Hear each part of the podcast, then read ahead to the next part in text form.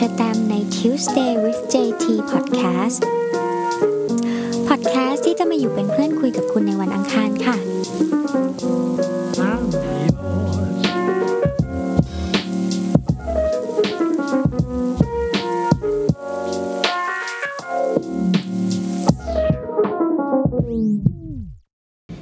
สวัสดีค่ะทุกค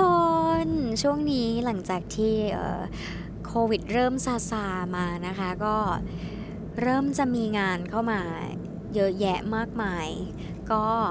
อาจจะหายหายไปบ้างนะคะ แต่ว่าสัญญาว่าจะไม่หายไปนานนะคะสำหรับ EP นี้เรามาคุยถึงเรื่องเกมกันบ้างดีกว่า ช่วงนี้เพิ่งจะซื้อมาเล่นนะคะทุกคนแต่ว่าได้ข่าวมานานละ เห็นมานานละว่าทุกคนเนี่ยติดกันมาก ๆ เลยช่วงที่ต้องอยู่บ้านกักตัว เพราะว่ามันเป็นเกมที่เล่นได้เรื่อย ๆอะเนาะนั่นก็คือ Animal Crossing นั่นเองว้าวนี่ก็เลยไปซื้อตามมาบ้างค่ะ เพิ่งไปซื้อ Switch มา แล้วก็เพื่อเอามาเล่น Animal Crossing เลย ก็ เอาละก็เราเล่นมาได้ไม่นานเท่าไหร่อะก็เลยยังไม่ค่อยมีอะไรมาก เพิ่งจะต่อเติมบ้านให้มันมีช่องเก็บของเพิ่มขึ้นได้แค่นั้นเอง แล้วก็เออเพิ่งจะไม่มีอะไรเลยอะทุกคนเพิ่งจะมีเปิดช็อปได้อะแค่นั้นเป็นสายแบบเล่นเกมแล้วชิลมากไปช้าๆ เพราะเราเล่นเกมไม่เก่งเป็นเดอะกาก ก็จะไม่กดดันตัวเอง ทุกคนเขาเออสามารถมีบ้านภายในหนึ่งวัน แล้วก็สักอาทิตย์หนึ่งแล้วมีบ้าน หลายคนเขาสามารถมีพิพิธภัณฑ์ได้ภายในเออสามวันเราก็เล่นมาสองอาทิตย์ถึงจะได้อะไรนี้ชิวๆค่ะ เราเป็นสายชิวนะคะ ไม่กดดันตัวเอง ไม่อย่างนั้นเล่นไปเล่นมาแล้วเดี๋ยวมันจะแบบเครียดเกินไปไงอะอะกลับเข้ามาเรื่องดีกว่า ก็คือ คือตอนแรกอะเรารู้สึกว่าเราอาจจะเบื่อแน่เลยสำหรับเกมอะไรแบบนี้ เพราะว่าเราเองก็ไม่ได้ติดเอ่อพวกเกมสายใช้ชีวิต เกมแบบอะไรพวกนี้เลยอะไรเงี้ยค่ะ แต่ว่าพอเล่นมาเราก็เลยเออเออเราก็เพิ่งเข้าถึงถึงได้มาเข้าใจว่า อ๋อ คนเขาติดเพราะอะไรกัน มันอย่างสายคนที่เขาติดเกมเนี่ยติดแน่นอนอยู่ละ ติดเกมแบบเนี้ยชอบแน่นอนอยู่ละ แต่อย่างคนที่ไม่ได้ค่อยเล่นเกมแบบเราเนะ่ะเฮ้ยมันก็สนุกอยู่นะ คือมันอ่ามันอาจจะไม่ใช่เกมที่สนุกในแบบที่เออ โอ้โห ต่อสู้กันเมามันแข่งรถกันโบ๊ะบะโบ๊ะบะอะไรเงี้ย มันอาจจะดูเรื่อยๆ แต่เฮ้ยมันก็มีเควสให้ทำนะ มันก็มีเเป้าหมายมีจุดประสงค์ให้ทำในแต่ละวันเหมือนกัน แล้วอีกอย่างอะสิ่งที่ทำให้เราติดเลยก็คือเพื่อนบ้านค่ะชาวเพื่อนบ้านที่เป็นน้องเออสัตว์ต่างๆอะเขาน่ารักอะเราจะแบบไปแกล้งเขาบ้าง ไปคุยกับเขา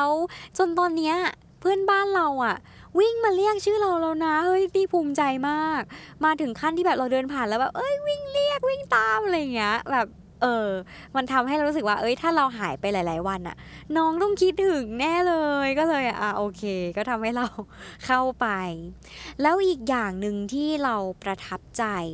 เลยของเกมนี้ก็คือการที่เขามีพิพิธภัณฑ์เนี่ยแหละค่ะ เพราะว่ามันเป็นการเออ เสริมความรู้อะเป็นการเพิ่มเติมความรู้เข้าไปให้เด็กแบบแยบยนต์มากนะ แล้วมันทำด้วยความภูมิใจของเด็กด้วยอะกว่าที่เราจะไปตกปลาได้อะพูดใหม่ กว่าที่เราจะไปตกปลาได้ กว่าที่เราจะคราฟของมา ใช้แล้วเบ็ดพังอีก ใช้แล้วเน็ตพังอีก กว่าที่เราจะจับแมลงได้ตัวหนึ่ง แล้วกว่าที่แต่ละฤดูกาลมันจะ มาให้เราจับ มันใช้ความอดทนแล้วแบบมันมันภูมิใจมากเวลาที่เราแบบ เออ แล้วเราก็เอาเข้าไปในพิพิธภัณฑ์ของเรา แล้วก็ดูว่าเฮ้ยเนี่ยเราจับมาได้ด้วยความยากลำบากเหมือนกันนะ กว่าจะจับได้บางตัวมันมีช่วงเวลาด้วยนะคะ ว่าแบบโอเค เขาจะออกมาแค่ช่วงนี้ เขาจะออกมาแค่ตอนฝนตก เขาจะออกมาแค่แบบอะไรอย่างเงี้ยแล้วอีกอย่างในสัตว์เหล่านั้นเนี่ยค่ะ มันก็มีอยู่จริง คือมันทำให้เด็กๆได้เรียนรู้แล้วก็สนใจใน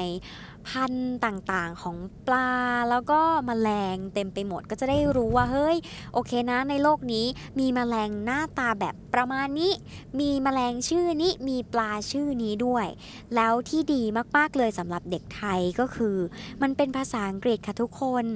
การเล่นการผ่านไปอะไรต่างๆ คุยกับ villager คุยกับ Tom Nook คุยกับอะไรอย่างเงี้ยอันคือ เขาใช้ภาษาอังกฤษหมด ถ้าเราไม่รีบกดผ่านเนี่ยเราค่อยๆอ่านตามไป เราค่อยๆดูไป เออ เราก็จะค่อยๆรู้ศัพท์ต่างๆ แล้วก็ได้รู้จักออชื่อสัตว์ในศัพท์ภาษาอังกฤษต่างๆด้วย เอออ่าอีกอย่างหนึ่งเราไปเจอบทความหนึ่งค่ะใน Twitter ต้องขออนุญาตนำมาพูด เขาแชร์กันบอกว่ามีคุณแม่ญี่ปุ่น คนหนึ่งนะคะให้ลูกเล่น Animal Crossing เนี่ยแหละ เขาบอกว่าตอนแรกๆเนี่ยก็ไม่ได้ดูคือลูกเขาอายุน้อยมากเลยยังเด็ก แล้วก็เริ่มเล่น เขาบอกว่าตอนแรกเนี่ยลูกเขาก็เล่นไม่ค่อยได้เรื่องหรอกก็ไม่ได้ประสีประสาอะไรสักเท่าไหร่ แต่เล่นไปเล่นมากลายเป็นว่าเขาเริ่มรู้จักวิธีการเออคำนวณวิธีการคิด ตังวิธีการเก็บตังวิธีการแบบอะไรต่างๆ เพราะว่าอะไร เพราะว่าในใน Animal Crossing เนี่ย มันจะสามารถไปขายของได้คราฟของไปขาย แล้วก็ดูซิว่าอันนี้อะไรเท่าไหร่ทำแล้วได้เงินมาเท่าไหร่แล้วควรจะเหลือเงินเออควรจะเก็บเงินเท่าไหร่เพื่อที่จะชำระหนี้ นี่ก็คือเออบ้านที่เราสร้างหรืออะไรอย่างเงี้ยค่ะ คือมันก็จะต้องเก็บตังค์ทำนั่นทำนี่ แล้วก็มีเงินเหลือเท่านี้ซื้ออะไรได้บ้างอะไรอย่างเงี้ย มันก็สอนให้เด็กรู้จักการเก็บเงินรู้จักการใช้เงิน ซื้อจับจ่ายใช้สอยอะไรอย่างเงี้ยค่ะ รวมทั้งลูกเขาเนี่ยก็ได้แบบสนใจอย่างที่เราบอกไปก็คือสนใจเกี่ยวกับเรื่องได้รู้จักพิพิธภัณฑ์ และในพิพิธภัณฑ์เนี่ย เขาไม่ได้มีแค่ปลากับผีเสื้อหรือว่ามาแมลงนะคะ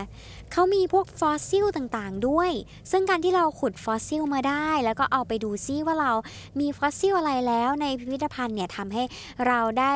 รู้จักสัตว์รู้จักกับสัตว์ดึกดำบรรอีกเยอะมากเลย เราเหมือนได้เดินดูพิพิธภัณฑ์แบบที่มีซากดึกดำบรรที่หายากๆอะค่ะ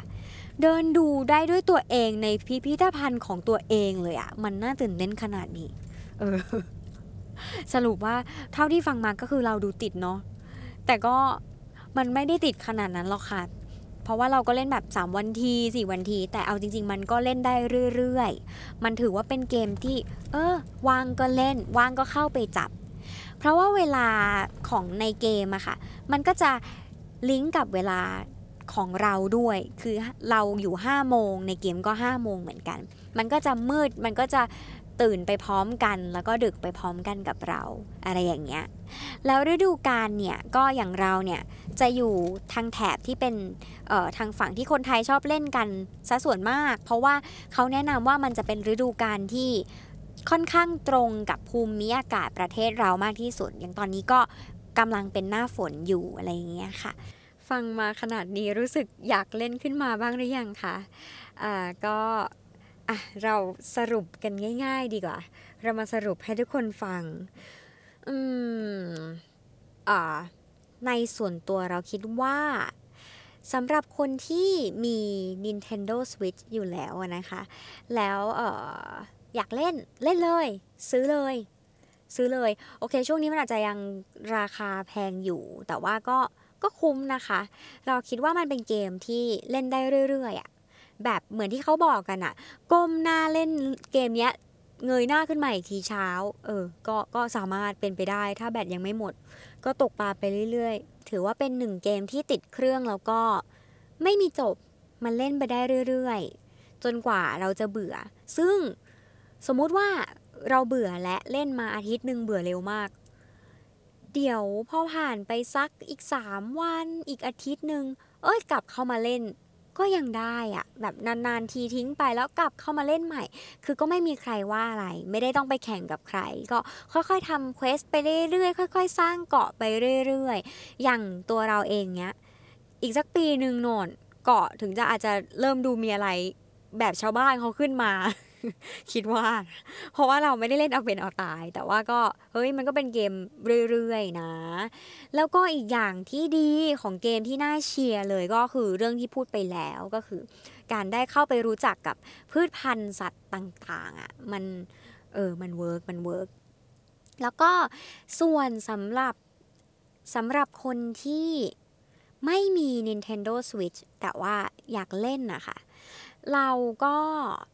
ไม่ได้เชียร์ให้ซื้อ ไม่ได้เชียร์ให้ซื้อต้องซื้อเครื่องเพื่อจะมาเล่นเกมนี้อะไรเงี้ยเออไม่อย่างเราเงี้ยที่ตอนแรกบอกว่า ซื้อเพื่อเล่นเกมนี้เลยเออมันมันก็ใช่เป็นหนึ่งในนั้นอะไรเงี้ยค่ะ แต่ว่าโอเคเราก็มีเกมอื่นๆที่อยากเล่นด้วย ถ้าคุณจะซื้อ Nintendo Switch เพื่อเอ่อ Animal Crossing เกมเดียวอย่างเงี้ยไม่ต้องหรอกไม่ต้องหรอก ไปโหลด The Sim ไปโอเค มันอาจจะทดแทนกันไม่ได้ แต่ว่าก็ ไหวอยู่นะหรือไปโหลดเวอร์ชันที่เป็นมือถือลองเล่นดู หรือแบบดู cast เกมอะไรได้ไหมหรือแบบอะไรอย่างเงี้ยมันมันไม่ถึงจำเป็นจะต้องซื้อ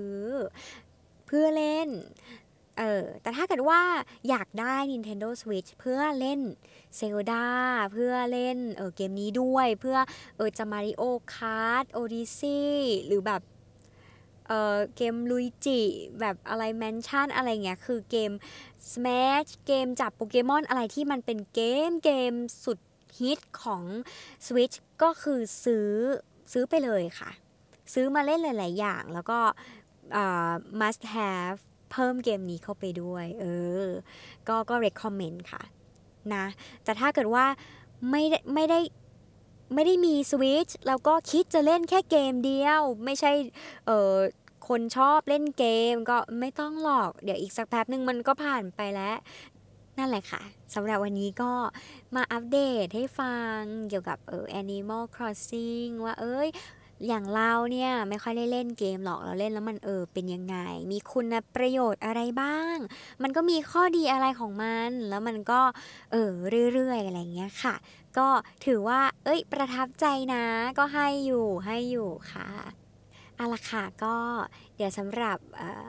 episode ถัดไปก็เดี๋ยวมาดูกันว่าจะมีเกมอื่นๆใน Switch มาพูดไหม หรือว่ามีเรื่องอะไรมาเล่าให้ฟังค่ะสำหรับวันนี้ไปก่อนนะคะ เจอกันใหม่เอพิโซดหน้าใน Tuesday with JT ค่ะ